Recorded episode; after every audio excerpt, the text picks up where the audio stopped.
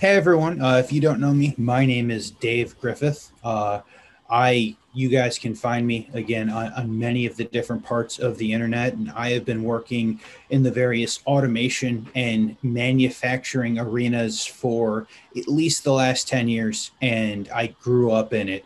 Uh, yeah, I grew up in it as well. And so Vlad and I met, and it feels like it could have been 10 years ago, Vlad, but as I'm thinking back, I think it's probably only been about a couple of years.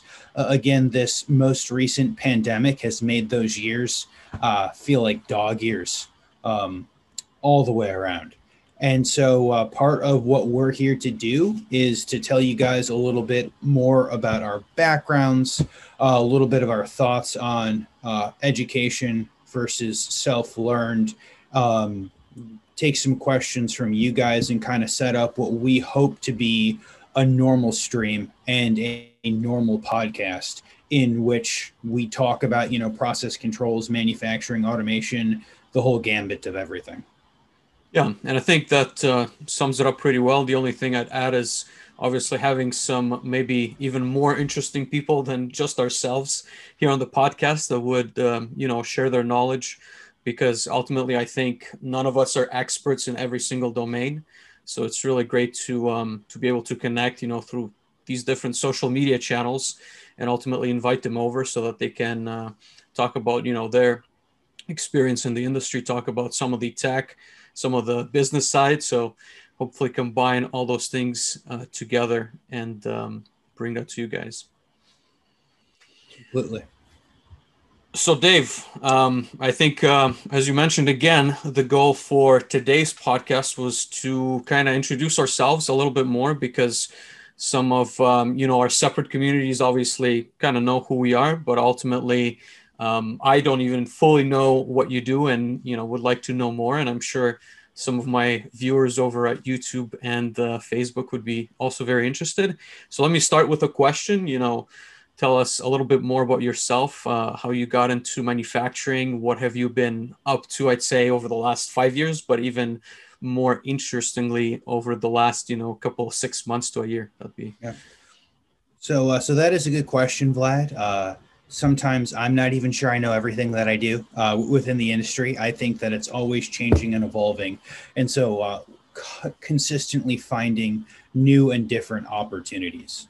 Uh, but in the kind of broadest sense, the easiest way to describe what I do today is I work as a manufacturing consultant, you know, and then generally I'm helping one of two series of clients. Either I'm helping manufacturing facilities go through some sort of organizational change, and that could be an Industry 4.0 or a digital transformation initiative, um, either holistically within a certain area, within a certain line. So I'm either helping manufacturing facilities go through one of these, or I'm helping kind of help shepherd these next generation of solutions um, into the market. And in my opinion, you know, there are a lot of really good solutions that currently exist in the market, but I don't know what is going to be a market leader 10 years from now and no one does. And so i'm always looking out to find ways in which i can help some of these new young companies uh, go and build solutions in order to help continue to push the uh, in, in order to help continue to push manufacturing forward. Cool. Really cool. And what about um, i guess the day to day i'm curious if uh, you know because i know you go out to those facilities mm-hmm. you obviously meet with clients you speak to them online as well but do you get involved you know like do you see their manufacturing process or are you more kind of um, approaching that from a higher level you know where you understand more of their like business goals? Like what's your kind of scope? Yeah so th- that changes and it has changed especially during the last year um, as you had mentioned you know during the pandemic. So you know a couple of years ago, I was working at a systems integration company and we were working in the data space. So, mostly the MES uh, manufacturing execution systems. And we would focus on, you know, one or two facilities at a time and generally kind of work to expand uh, what what those uh, solutions look like. And for me, at some point, I realized I wanted to get higher up and help enact more of the organizational change. Um, I had certainly seen a lot of issues uh, as you go through some of these larger organizational change uh, methods, and unless you get everyone on board, like you could go spend a few hundred thousand dollars and still completely fail. And I had seen too many of these uh, you know opportunities fail because of organizational reasons. And so today um, i i'm doing a couple of different things. Uh, so um, and I guess I should say one of the things that I'd like to do more in 2021 is I'd actually like to spend more time on site and get a better, deeper understanding of what I'm working with people. So, part of one of my personal initiatives in 2021 is I'm going to do a variety of what I'm calling road mapping services, where I literally go in and help clients, manufacturing customers mainly, uh, go and take a look at where they are now, understand where they need to go, and then help quite literally roadmap a variety of phases in order to help them find the best return on investment. And mm-hmm. especially for some i'm sure some of these people watching you know they're, they're, those controls guys and you know we all spent a lot of time working there.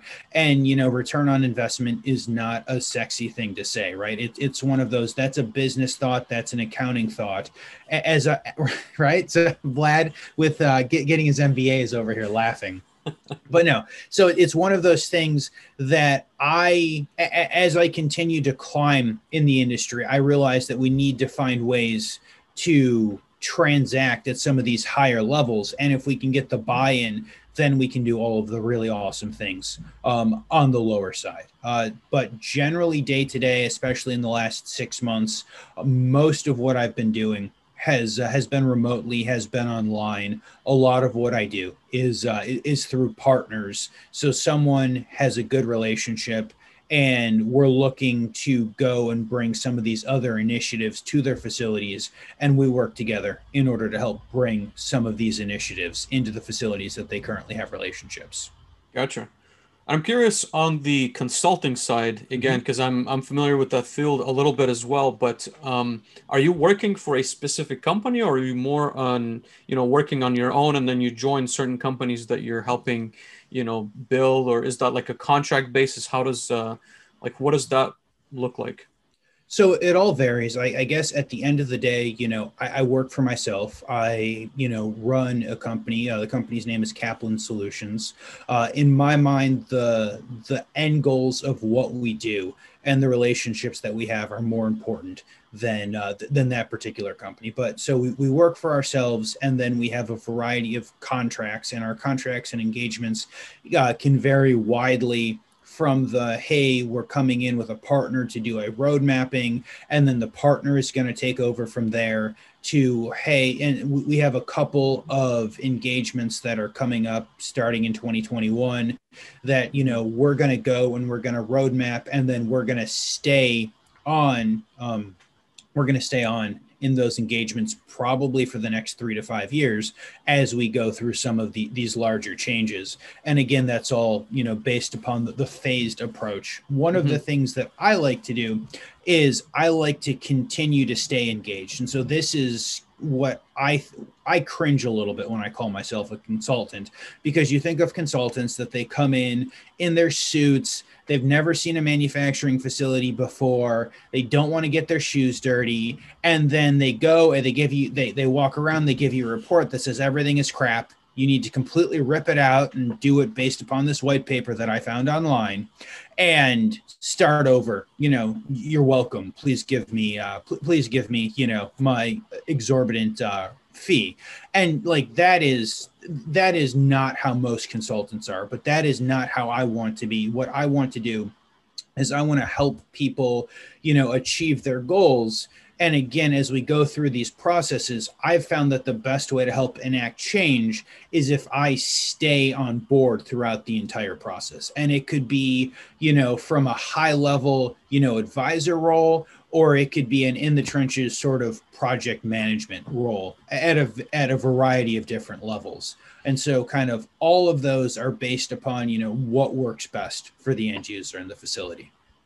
Yeah absolutely i think um, it's I guess the end users are getting that notion more and more nowadays because ultimately you never want a contractor that comes in and just leaves as soon as the project is over, especially when you have, you know, as you call it, transformation. But um, ultimately, you have a lot of different steps that need to be, how to say, playing together really well before you can call it a success. So there's really no one party that can just like come in, execute something, and then leave. It's really a, a very fluid project, and especially I guess again, based on my controls engineering experience, a lot of these projects are all custom built. So there's really nothing that's just, uh, you know, it's not just putting in like one simple solution that's already been tested at 100 facilities. It's really something that's unique, that's never going to be working right off the bat. It's going to take some time to get to the right, uh, you know, KPI. So it, it, it takes time. So I absolutely agree with your uh, with your comments there.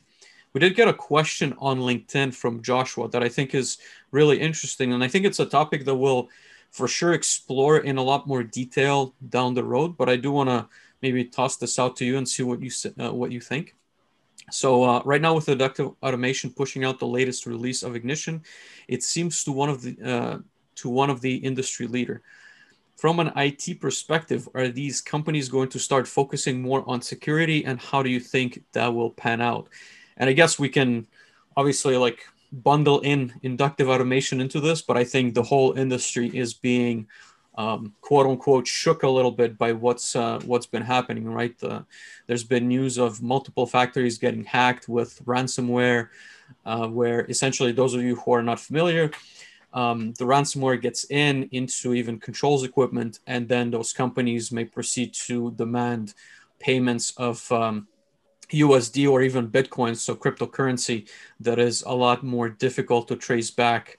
So uh, it, it really becomes a, a, challenge, right? Because once the, the factory goes down, we ultimately know how much it takes to restore production, but also what it costs. And sometimes that could be, you know, it could be hours, it could be days, but it could also be weeks in certain cases. So what do you think, Dave? What's the cybersecurity shift in the industry? You know so i've been i've been talking and looking and working in a very small instance on the like industrial control system cybersecurity for you know a number of years. And going back you know four or five years you, you start to hear about people getting hacked. And three or so three or maybe four years ago um, i was working with a client and they through phishing, which is generally what happens, how people get in, they had basically their entire, you know, five, six, eight sites across the United States shut down for basically the better part of a quarter. Um, they ended up not paying the ransomware. And then by the time they backed up, they, they had lost about a quarter worth of production and they had gone down uh, through this process of backing up all of their stuff from their most recent backups, which is a quarter before. And so basically all their financials was six months out of date. So I, I, would say that everyone needs to be more cognizant of ICS cybersecurity, um, especially with the SolarWinds. Um, as you guys may or may not have seen, uh, it, it's one of those things that I talk to you know, you talk to manufacturing facilities, and a lot of people have SolarWinds on the IT side, and it's not enough on the ICS cybersecurity side. And people think that if the IT folks have something covered, they automatically have the OT side covered. But in my experience, very few IT people want to commit to owning the entire OT network right? We've got all of these protocols, we've got all of these different languages. You know, the way that things happen on the IT side of things is very different than the way things happen on the OT side of things. And so no one wants to accept that responsibility. So I think that we're we're seeing more of like this OT engineer. So uh and we're seeing more OT engineers, and so uh, more of that operational technology side of people that understand what networks is, of people that understand more of that, you know, historical IT side, and we're going through to try to find a way to bridge the gap and kind of meld between the, those two, uh, the the um, excuse me, the carpeted area, if you will, and the uncarpeted area. Yeah, definitely, and uh I guess if I may add to that, I see a very similar dynamic in most of the plants that I'm at, right? It, there's kind of like this passing the ball around of, of who's going to ultimately handle cybersecurity, but no one, I would say, really has it figured out. Um, and I can give you like a concrete example where some of the projects by the OT side were actually driven by their budget so that they could shift the responsibility over to IT, right? So they would set up infrastructure that would be ultimately owned by IT just because they not only didn't have the capability to deal with some of those things, but they just didn't want the hassle, I guess, to uh, to figure out cybersecurity. So I think to answer the um, the underlying question, there's going to be a lot more focus on cybersecurity in the upcoming years and especially with um, you know the different platforms that are coming out. So in the past your plcs were completely off the network. You know they were just standalone machines. And of course that has been already like decades ago that that changed. But as we progress more and more on that hardware i think it's merging to be more and more essentially just a computer that's running you know a robust os that's going to be executing your process and even running in the cloud versus being a very dedicated controller right? So even the MicroLogix PLCs. I think there's there's one right there. Um, if you open it up, it's actually running an Atmel. Um, I forgot. I think it's nine nine thousand um, microcontroller. So it's not as easy or the same. Let's say like hacking principles as a computer for for which those methods are a lot more widely available. But um, I think I mean, it brings obviously challenges, but it also brings opportunities. And I think, in terms of if I kind of mention the job market a little bit, I think control systems engineers are now expected to know at least the basics of networking. So, on a day to day basis, like you should be expected to be able to set up communications between your PLCs, but also to your SCADA systems, be able to send data between the two, be able to understand some of the basic features, I would say, at least, like at the very least, of um, your switching equipment that's going to be controlling the packets. Um, but like, there's going to be a lot of opportunities, I think, regardless of where you go. Um, and then on the IT side, I think, and I've had a little bit more of a challenge with this, but I don't know if the IT folks are going to become more of uh, you know PLC programmers and understand those systems because obviously that requires a an understanding of the process as well. But hopefully there will be some blend or some you know synergy between the two. So that's uh, that's kind of my view on that. No, no, completely. No, thank you for the question, Joshua.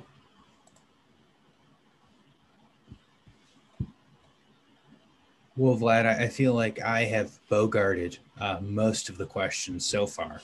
So, uh, for, for everyone that doesn't know you, can you let us know uh, a little bit about how you got into manufacturing and what part of the crazy journey you're on now? Because I know you're involved in a bunch of different things. Um, yeah, sure. So, I got my electrical engineering degree back in 2013. Graduated right here in Montreal out of uh, Concordia University. And uh, to be quite honest with you, I didn't really have a set path of where I wanted to go. So I just, you know, started applying, looking at uh, different fields. Uh, the first company that I joined was um, Mitsubishi Electric, and I ended up being like the field field engineer. So essentially trying to figure out uh, the electrical problems on different elevators and escalator systems, which um, I'd say the job itself was interesting, but was not enough like hands-on for me. So like I would typically come out to the site and because of the union workers, I would have to essentially tell the guys to measure a voltage for me so they would actually go there and I would write it down on my um, you know notepad like a typical engineer slash consultant as you had mentioned but um, I ended up getting an offer really quickly from uh, Procter and Gamble out of their facility in Maine, and so that opened up. Essentially, they flew me out to visit the facility. I I essentially like fell in love because they had all these servos, they had Fanuc robots, they had KUKA robots, they had all kinds of different uh, custom-made machinery, and so they gave me an offer to um, to become a PCNIS, so process control and information systems engineer. So I joined P&G. I essentially picked everything I had up in uh, Los Angeles, moved all the way across the country, went to um, to Maine, and um, that's where I essentially learned all the PLC programming, HMI programming. I was sent to the Rockwell courses at some point, and I learned vision systems as well. So I ended up staying a few years there. I guess uh, learned everything I could. Really loved the company. Still have really good connections but um, just I guess the scene, uh, having grown up in really large cities, wasn't really for me. So I decided to move back to Los Angeles.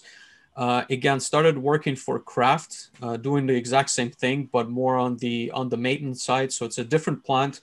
They had a bit less, um, you know, of an R and D scope. They had more of a just maintain what we've got. And then that's where I found my current boss, who was a consultant slash uh, electrical engineer. So extremely smart uh, guy as well, who's, you know, who's done it all I think he's got 30 years of Rockwell experience. So he taught me the ropes as well. Like, so I, I was able to learn quite a bit more, uh, be able to redesign systems. And he brought me on board. Now it's been almost three years. So I joined him and we've been doing all kinds of different projects from very small system rollouts to upgrades to uh, like full plant integrations. And um, while I was doing that, while I was, you know, traveling to different sites, sleeping in hotels, I thought, you know, it'd be really cool to start sharing some of that experience and uh, knowledge with the community. And I've done this in the past. So I had some Arduino videos and I had some Raspberry Pi videos. And um, so I had the kind of the technical experience to leverage some of the learnings on the PLC and HMI side. So I've developed a few courses and now I'm essentially working full time, still integrating projects. And on my spare time, I've developed a few classes, been somewhat MIA due to a new home purchase the last uh, few months. But you know, that's uh, that's just how life goes. So.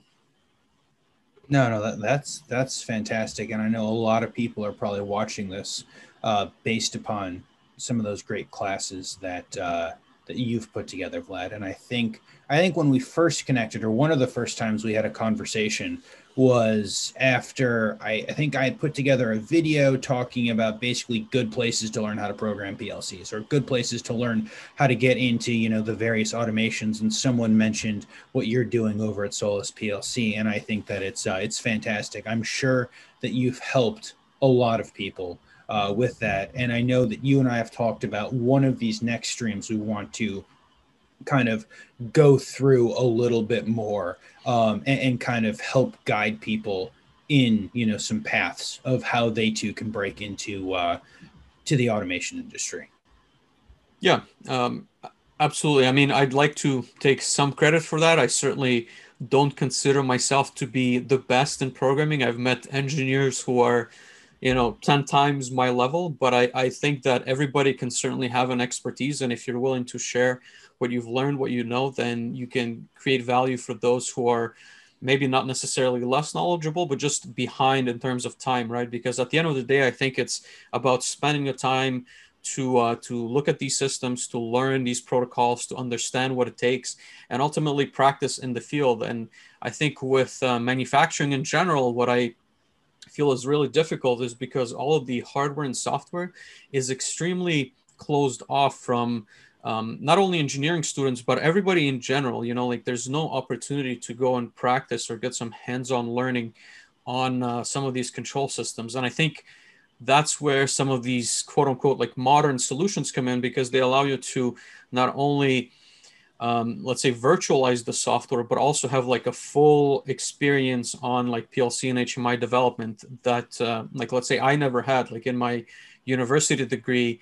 Um, obviously it's not uh, you know it's not mit which might have those resources but they just they couldn't afford the plc systems the software uh, the licenses for which are extremely expensive right? So you just can't learn them under uh, on your own without uh, any of those resources. It's really a challenge I think it's one of those things where getting in, you, you need enough experience to convince someone that you're worth the shot. And one of the things that I've learned, you know, one of the things that my dad told me, you know, growing up, every time he hired someone, every time I went to take a new opportunity, is in most instances, in the general, you know, automation manufacturing you're probably a good if you do not have it in your background you're probably two years from your start date until you actually know what you're doing and can go do a project or can go sell a solution by yourself. And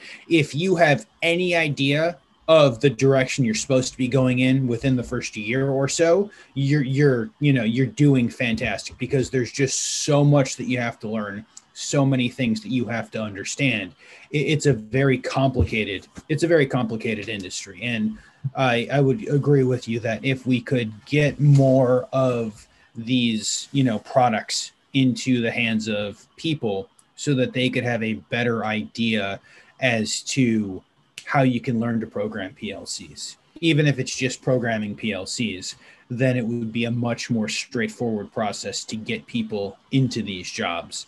And a lot of the times you see, you know, companies and facilities are always looking or always need to hire more people. Yeah, uh, absolutely. I think um, you said it really well. Like it takes a lot of time to um, to master and learn some of these skills, and I think people sometimes underestimate, you know, the um, the extent of like when we say PLC programming, it really kind of envelops all these different fields that may take years to master. Like, I guess I wouldn't even consider like we were talking about cybersecurity. I would never even say that I'm a an expert in that domain. You know what I mean? Like, so it's going to be working with all these different individuals, but ultimately understanding the process takes a long time as well. So if you're working at a specific factory or you're even like a corporate engineer that sits in a global office, then it's going to take you I don't want to say years, but I want to say months at the very least to just understand the process, how it functions before being able to make certain decisions.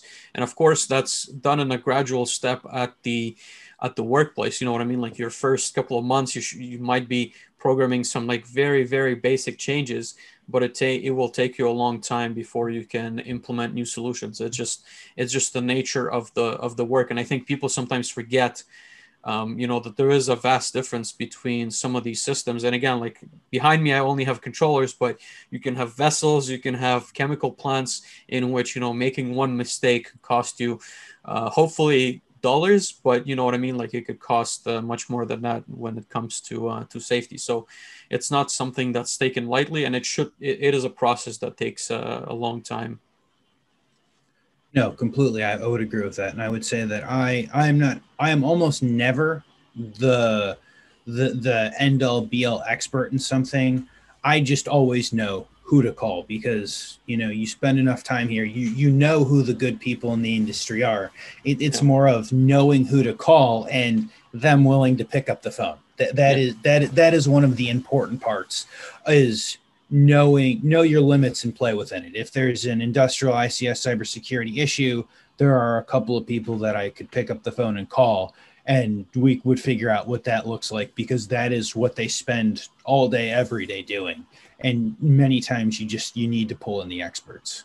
Yeah exactly. And i think that's that's a very important point in the industry as well. So even if you are the engineer at a certain facility a lot of your time is not going to be necessarily just spent behind a keyboard you also need to learn how to call people and get answers so a lot of times like i would call the oem for a specific product and ask them like how is this implemented why does like why is this work in a certain way but not in a different way? like it it's just um it's just the nature of the work. It's not about uh, just knowing everything, but it's being resourceful enough to be able to figure out some of those challenges.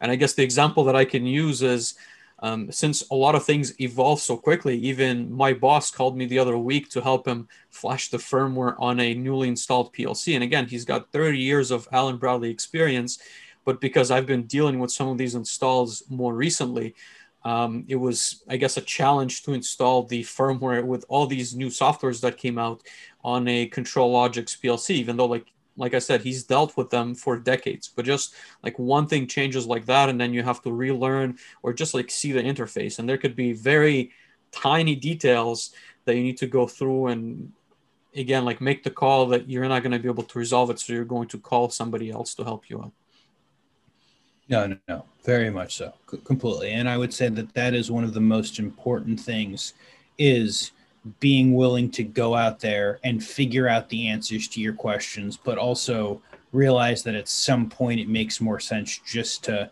pick up the phone, especially and call someone on your team, as opposed to waste 20 hours trying to uh, trying to struggle through and figure it out. Because how many times have you run into something vlad that wasn't in the documentation and you spent you know two yeah you spent two days of your life working on it you're like man i've tried everything and then you ask the guy down the hall from you and it's like oh yeah it's never been in the documentation but this is just the way we do it.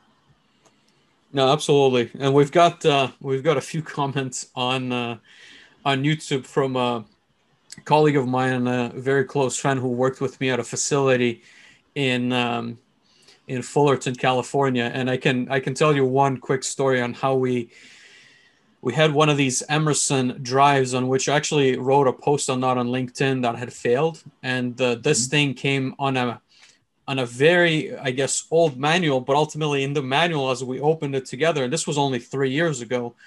Uh, when we opened the manual, it was written that the software comes on 16 floppy disks right? And of course yeah. you know in this in this day and age like i don't have a computer that takes floppy disks no nor does the facility or like anyone nearby. So uh, to your point like we had to figure out like all these different solutions like download softwares and all that while the factory or that specific production line was down right? So it's um to uh, to come back to the main topic that we were talking about, it's all about like being resourceful. It's not just about having the knowledge, but it's being able to absorb the knowledge that's in the manual.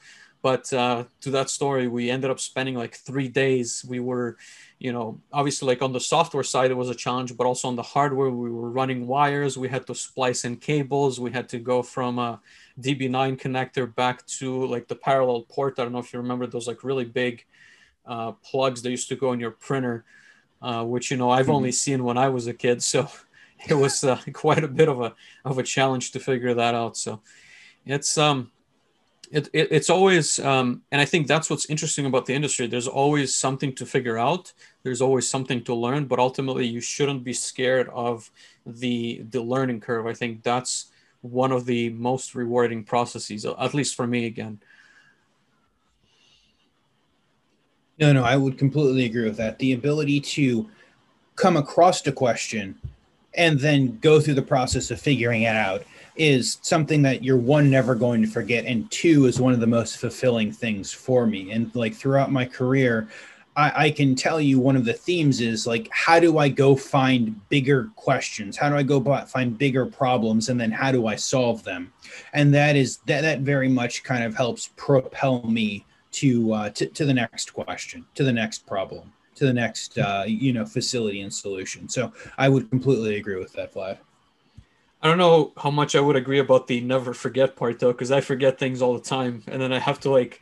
Um, there's this um, like I would essentially respond to somebody's thread, you know, in the forum. There's a Q&A forum for uh, PLC programmers, PLC mm-hmm. talk.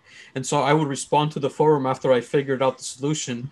And then six months down the road, I'd be like, man, like, how do I send the message? Because obviously I get these, I get these tasks that are not like repetitive. So then I would go back and try to figure out like, how do I send this message? How do I set up this path? So then I would Google that again and like stumble upon like my own answer on that forum. And I'd be like, oh my God, like this is how it's done. good well, thing it, that I went back it's and the it's the forethought to put that out, and so I find that like as I write blogs and as I find other people that write blogs, you know, on those very particular technical things, it may be you write it so that six months or five years down the road, you can go back and figure out how you did that thing, as opposed to going and trying to dig out the paper notebook. Yeah.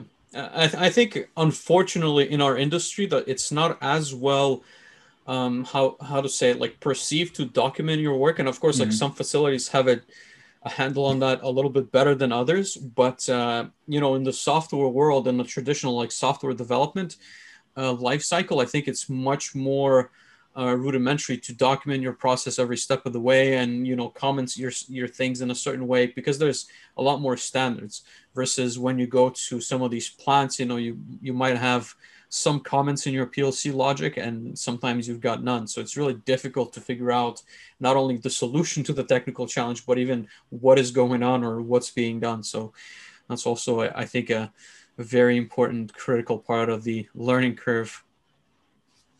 No, no, I, I would completely agree with that. Um, Dave, um, no, go ahead. Go ahead.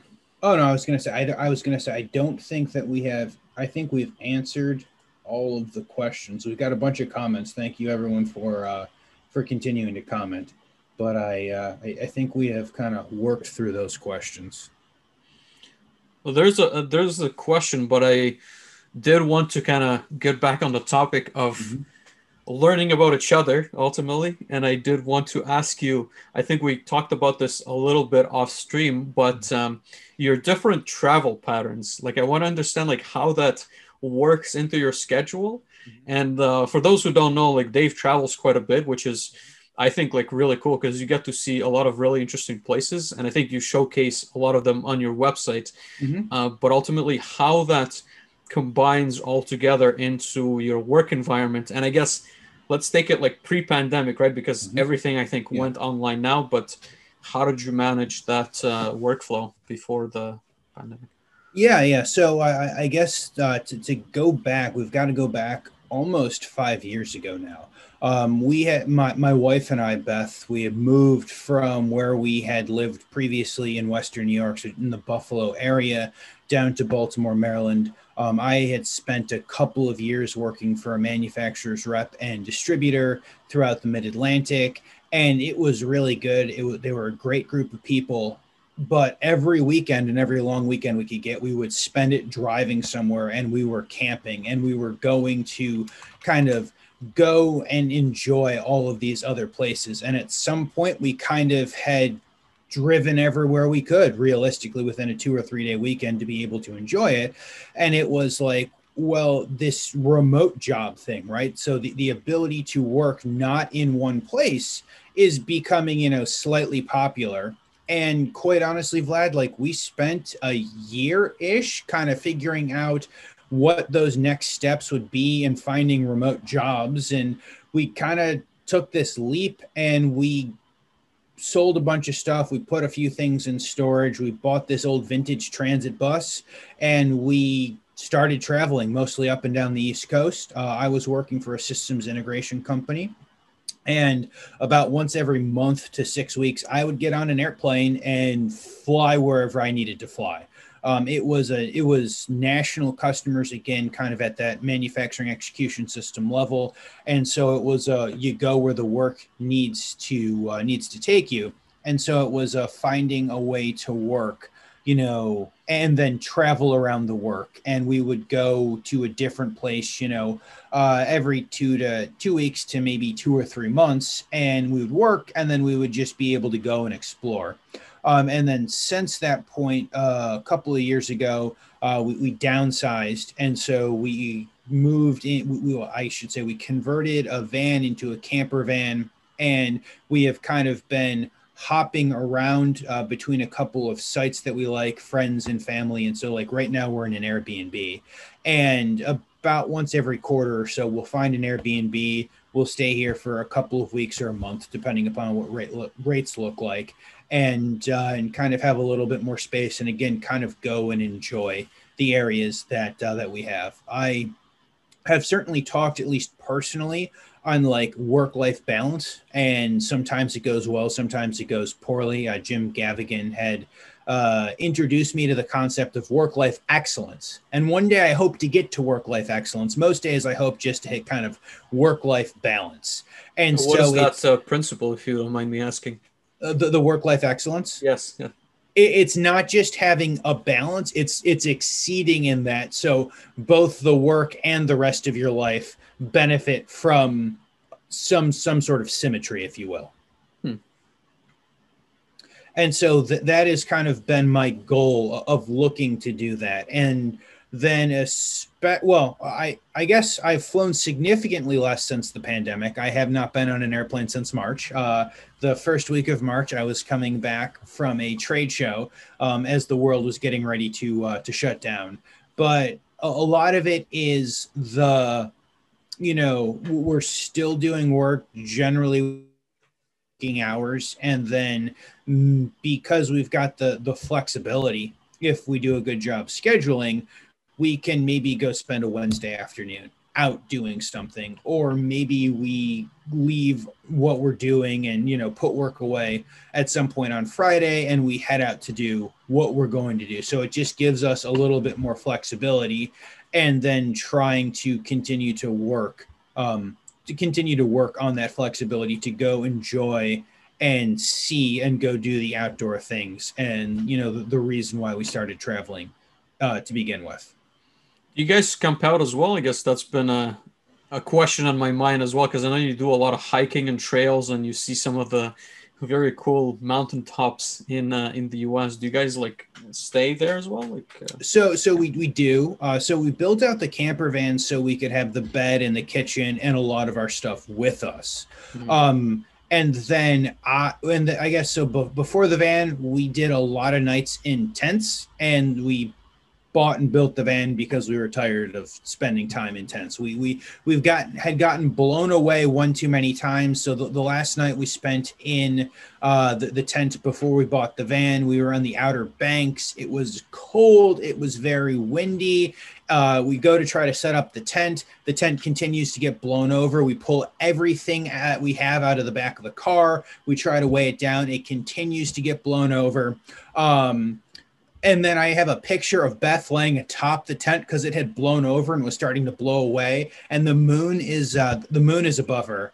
And uh, I'm not sure what we did to eventually get ourselves in the tent. Uh, when we woke up the next morning, there was about 20 pounds of sand in the tent, and we had snapped a couple of the fiberglass poles. And that was kind of that sign of maybe we should not spend so much time in a tent. So, so we, we do do some camping. Um, I will spend some time um, on trail, sleeping in tents uh, or sleeping under tarps because that that is something that I enjoy to uh, that I enjoy doing. Less so, uh, l- less so, Beth.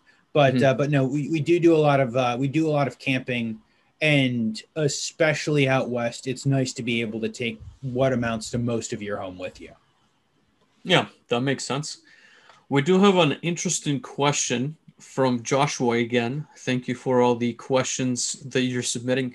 So, when it comes to solutions like Ignition compared to solutions such as modules built into SAP, in your experience, are companies more, I think it's eager to go with ERP solutions as your truth or integrate a MES with ERP? Hmm. So, I guess uh, we can unpack that a little bit. Um, and I guess really briefly, my company is trying to implement a custom built solution that's going to be a module for SAP. But I know that there's there's obviously like different ways of uh, of doing things.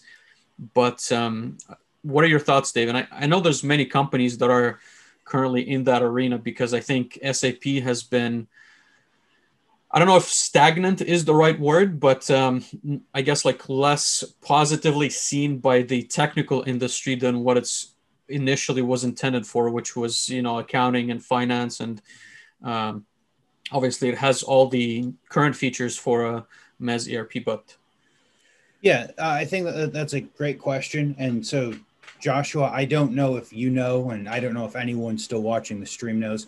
I spent a lot of time um, building MES solutions on the ignition uh, on the ignition ecosystem, generally built upon the Sepasoft solutions. And Sepasoft is a third-party strategic uh, partner, or they're strategic partners of um, of ignition. So I spent a lot of time um, working on that. Part of the reason why I have kind of continued to try to find a way to get above that is basically because so many people have a variety of, of MES solutions.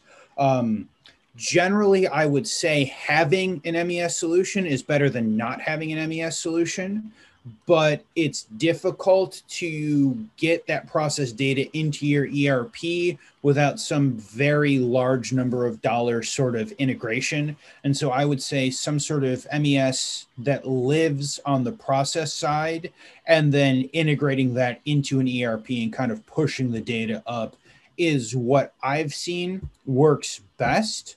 Um, although that's not necessarily always the easiest to convince the end users because they can just buy like if it's a we can buy an SAP module for $25,000 or we buy a custom solution for 150 grand after it's built and integrated sometimes that $25,000 looks a lot better and you don't understand kind of the, the, difficulties of. If if you're going through the process of determining that you want to measure the data uh, going through the process and saying hey i want to measure the data i want to build a baseline and then i want to work off of that is always important you really have to look at what you get and I am certainly not an MES expert on the SAP platform. I've run across it a couple of times, um, but beyond that, uh, I I am certainly not an expert of that. And I know Vlad, uh, you're going to comment. I will comment to Joshua.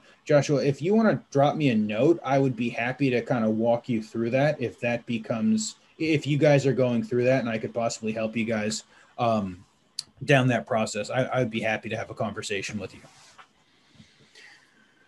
Cool. Yeah, I think uh, those are all the questions that I'm seeing right now. Uh, do we want to uh, close off? I guess I think our initial goal was to keep these between 30 and 45 minutes. We've been a little over, but I guess with the initial startup time, that is acceptable. Um, I mean, I do want to mention that we we hope to continue doing these in the future, and we've talked about a schedule, but um, that's obviously still a little bit in the air, but we will be making announcements on all those social media channels before uh, the stream goes live. And hopefully, we'll give people a little bit more of a notice this time uh, going forward. But, um, Dave, do you want to say any clothing, closing thoughts and words and I guess re-mention where people can find us if they need to reach out to us? Yeah, no, no. Thank you, Vlad. Uh, thank you, everyone, for joining us. Um, again, if you guys, uh, you guys can find both Vlad and I on LinkedIn. Um, I will go ahead and once again kind of drop all of these places in the comments of um, all the different streams. You can find Vlad and I uh, both on LinkedIn. You can find me at dave-griffith.com. Um, I also am going to do some streaming, uh, both with Vlad, as we talked about, and I'm going to try to put together kind of like a, a weekly stream um, as we go through this. So you guys can feel free to check me out in all of these places, as well as Twitch. If you guys know what Twitch is, uh, feel free to uh, feel free to come. Find. I actually think both Vlad and I are on Twitch. We might be the only two people on LinkedIn who know what Twitch is, but uh, you can find both of us there. Thank you, Joshua, for feedback. You just said uh, well, you'll have at least one person. I think this was great, and again, I think we'll uh, even ramp up the quality with the you know with some of the in-depth topics that me and Dave kind of put together for the following streams, and ultimately, once we bring in the experts, uh, they will be able to answer some of these like very specific questions in a lot more detail than uh, either of us can. So I think uh, definitely appreciate the kind comments, the questions, and uh, we'll see you guys next time. Perfect. Thank you, everyone. Thank you guys. Take care.